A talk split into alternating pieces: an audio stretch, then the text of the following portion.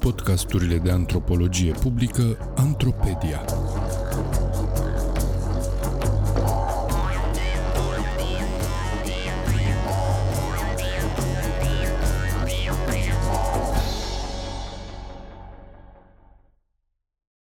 Locuirea în spații disputate Case naționalizate, retrocedări și evacuări în București. Un text scris de Bogdan Iancu pentru Sfertul Academic, citit de actorul Daniel Popa. Pe 15 septembrie 2014, jandarmeria, împreună cu agenții ai poliției locale, au intrat în forță într-un imobil de pe strada Vulturilor numărul 50, în sectorul 3 din București. Așa cum arăta sociologa Irina Zanfirescu, care a documentat acest subiect, imobilul, un conac interbelic care a fost obiectul unui dosar de retrocedare încă din anul 2000, a fost multă vreme locuință socială pentru aproximativ 100 de persoane. Parte dintre acestea erau persoane evacuate în anul 2011 din strada Buzești de Primăria Generală a Municipiului București pentru un proiect de infrastructură. Restul familiilor erau locuitori ai acelor imobile dinainte de 1989, cu contracte legale încheiate cu fostul ICRAL și ulterior cu AFI. O parte din bunurile acestor familii au fost încărcate în camioane și aruncate la groapa de gunoi. Pe urmele acestui eveniment dramatic, devenit simptomatic pentru București în ultimul deceniu, am încercat să documentăm un an mai târziu locuirea în case naționalizate a foștilor proprietari și a noilor locatari, împreună sau separat, de la caz la caz, și reconfigurarea relațiilor sociale și a culturii materiale pe parcursul naționalizării și retrocedării.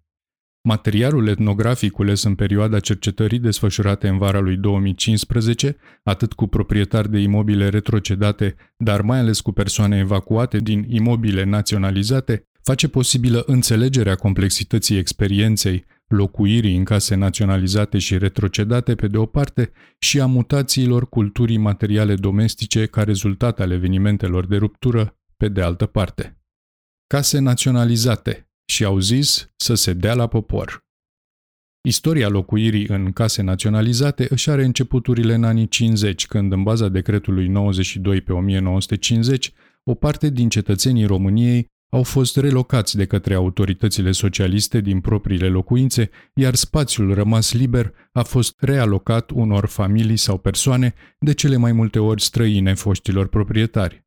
Redistribuirea spațiilor de locuit în imobilele naționalizate a însemnat înainte de toate începutul unui bricolaj locativ al acomodării intrușilor și foștilor proprietari unii cu alții și cu toții cu spațiul de locuit, realocat perpetu.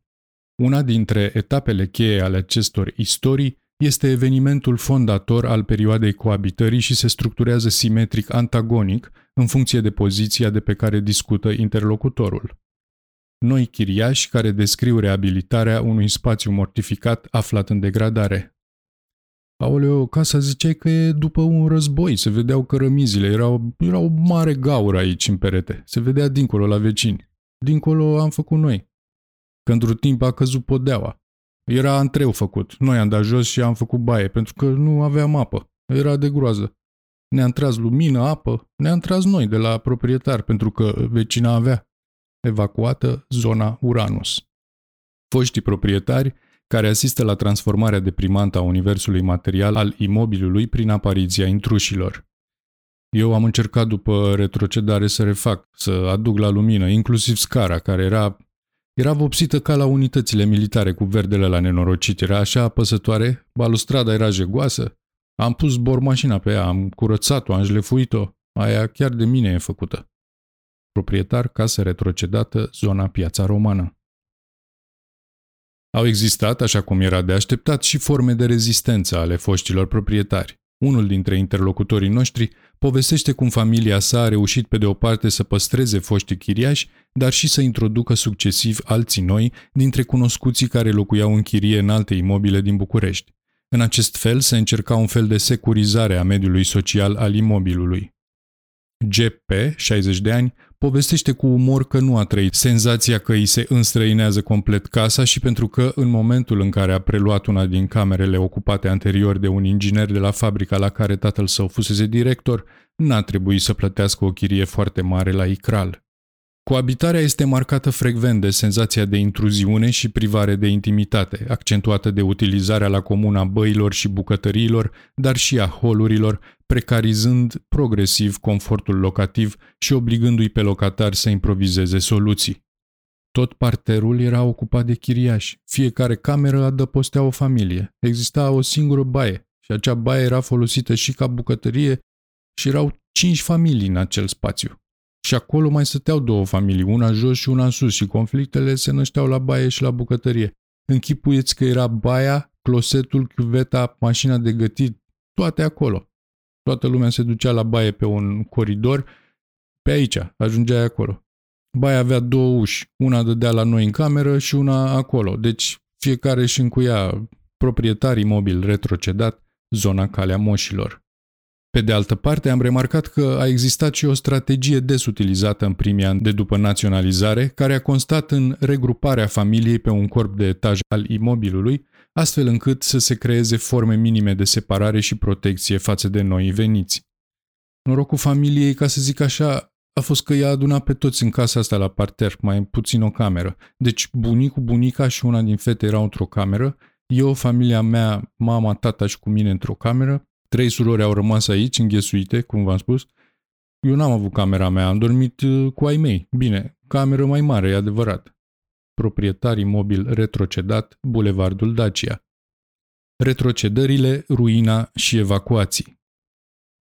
După cum am arătat anterior, după căderea regimului comunist în 1989, unul din elementele cheie ale redefinirii noului stat a fost decolectivizarea, decomunizarea prin restituirea proprietăților, respectiv a terenurilor, a clădirilor industriale și a caselor și apartamentelor.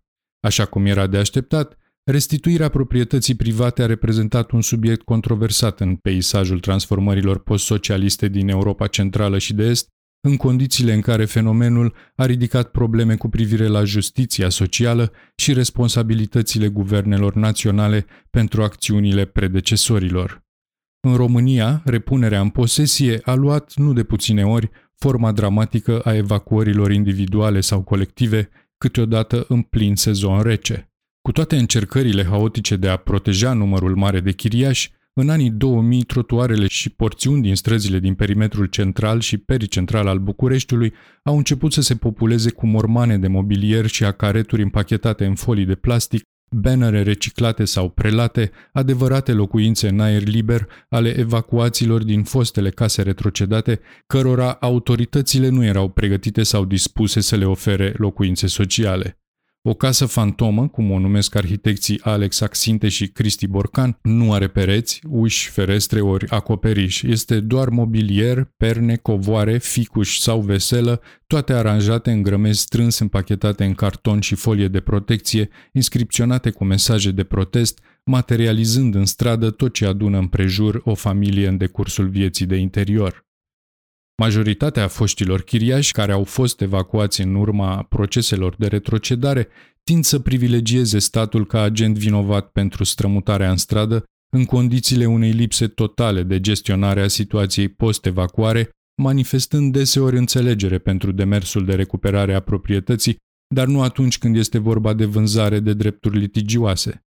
Am zis gata, a venit proprietarul, nici nu am crezut că o să mai stau atâția ani aici că o să ne dea afară, normal. Că și eu dacă aveam o casă, și eu îi dădeam afară. Casa mea, ieșiți mă nene afară. Dar primăria e de vină, statul. Bun, ai dat legea asta ca să-ți iei casa după 50-60 de ani, dar dă-le altă locuință. Deci, proprietarii chiar nu au nimic, nu dau vina pe ei, omul vine să-și ia casa lui. Evacuată zona Uranus. Investițiile în întreținerea, reparațiile și reabilitarea infrastructurii imobilelor făcute de-a lungul timpului de chiriașii care au avut contracte cu ICRAL au instaurat forme de proprietate a căror valoare a fost ignorată sau eufemizată în procesul de restituire. Deci eu am spus la toată lumea, n-am nimic cu omul că a revendicat moștenirea casa, că și eu m-aș bucura să câștig ceva în viață de la bunici, părinți. Dar dăm și mie, eu am investit în casa aia, de la A la Z, de la fundație până la acoperiș, cu acte în regulă, deci nu am intrat ca așa a fost vorba. Evacuat zona vulturilor. Momentul în care chiriașii realizează că au din ce în ce mai puține șanse să câștige procesul, coincide cu inițierea unui proces irreversibil de autoprecarizare prin stoparea oricăror investiții semnificative în infrastructura și cultura materială domestică. Contradicțiile din textele legilor, care au vizat restituirea fostelor imobile, par să fi potențat, conform interlocutorilor noștri, intrarea imobilelor într-un regim de instabilitate morfologică.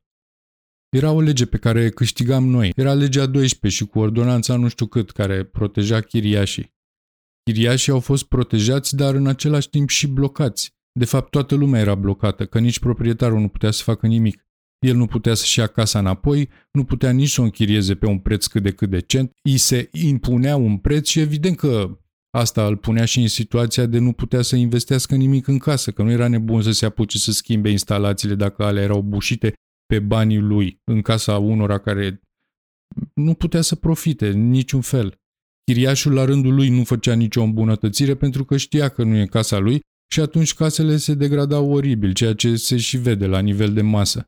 Toate centrele de orașe sunt bulite pe chestia asta. Ce a dărâmat Ceaușescu cu brutalitate și în termen foarte scurt este cel puțin egalat de distrugerea asta lentă, dar foarte lentă, mă rog, față de procesul ăla de demolare, dar totuși destul de rapidă. Ce s-a întâmplat în tranziție a fost distrugerea patrimoniului construit din centrele orașelor pe această bâlbâială a retrocedării. Evacuat, zona Parcul Carol. Imobilele pe cale să fie retrocedate, precum și cele restituite, dar rămase prinse prin cordoanele umbilicale reprezentate de obligativitatea de a-i menține în chirie pe locatari, devin teritoriul unor acte de neglijență și sabotaj, este una din modalitățile prin care se echilibrează relațiile de putere instaurate în geografia casei de către cei care și-o dispută. În sens invers, paragina post-evacuare este factorul care generează angoase și neînțelegeri suplimentare foștilor chiriași ajunși în stradă în urma acțiunilor de evacuare pentru că materializează gratuitatea intervențiilor agresive ale statului. Au lăsat-o în paragină, deci pur și simplu în paragină au intrat oamenii, au făcut ce au vrut acolo. Geamuri, tocării, prize și așa mai tot ce am lăsat acolo. Deci m-a dat pe mine afară ca să rămână în paragină. Nu știu, am înțeles că vrea să o vândă, dar n-a găsit. Evacuată zona Uranus.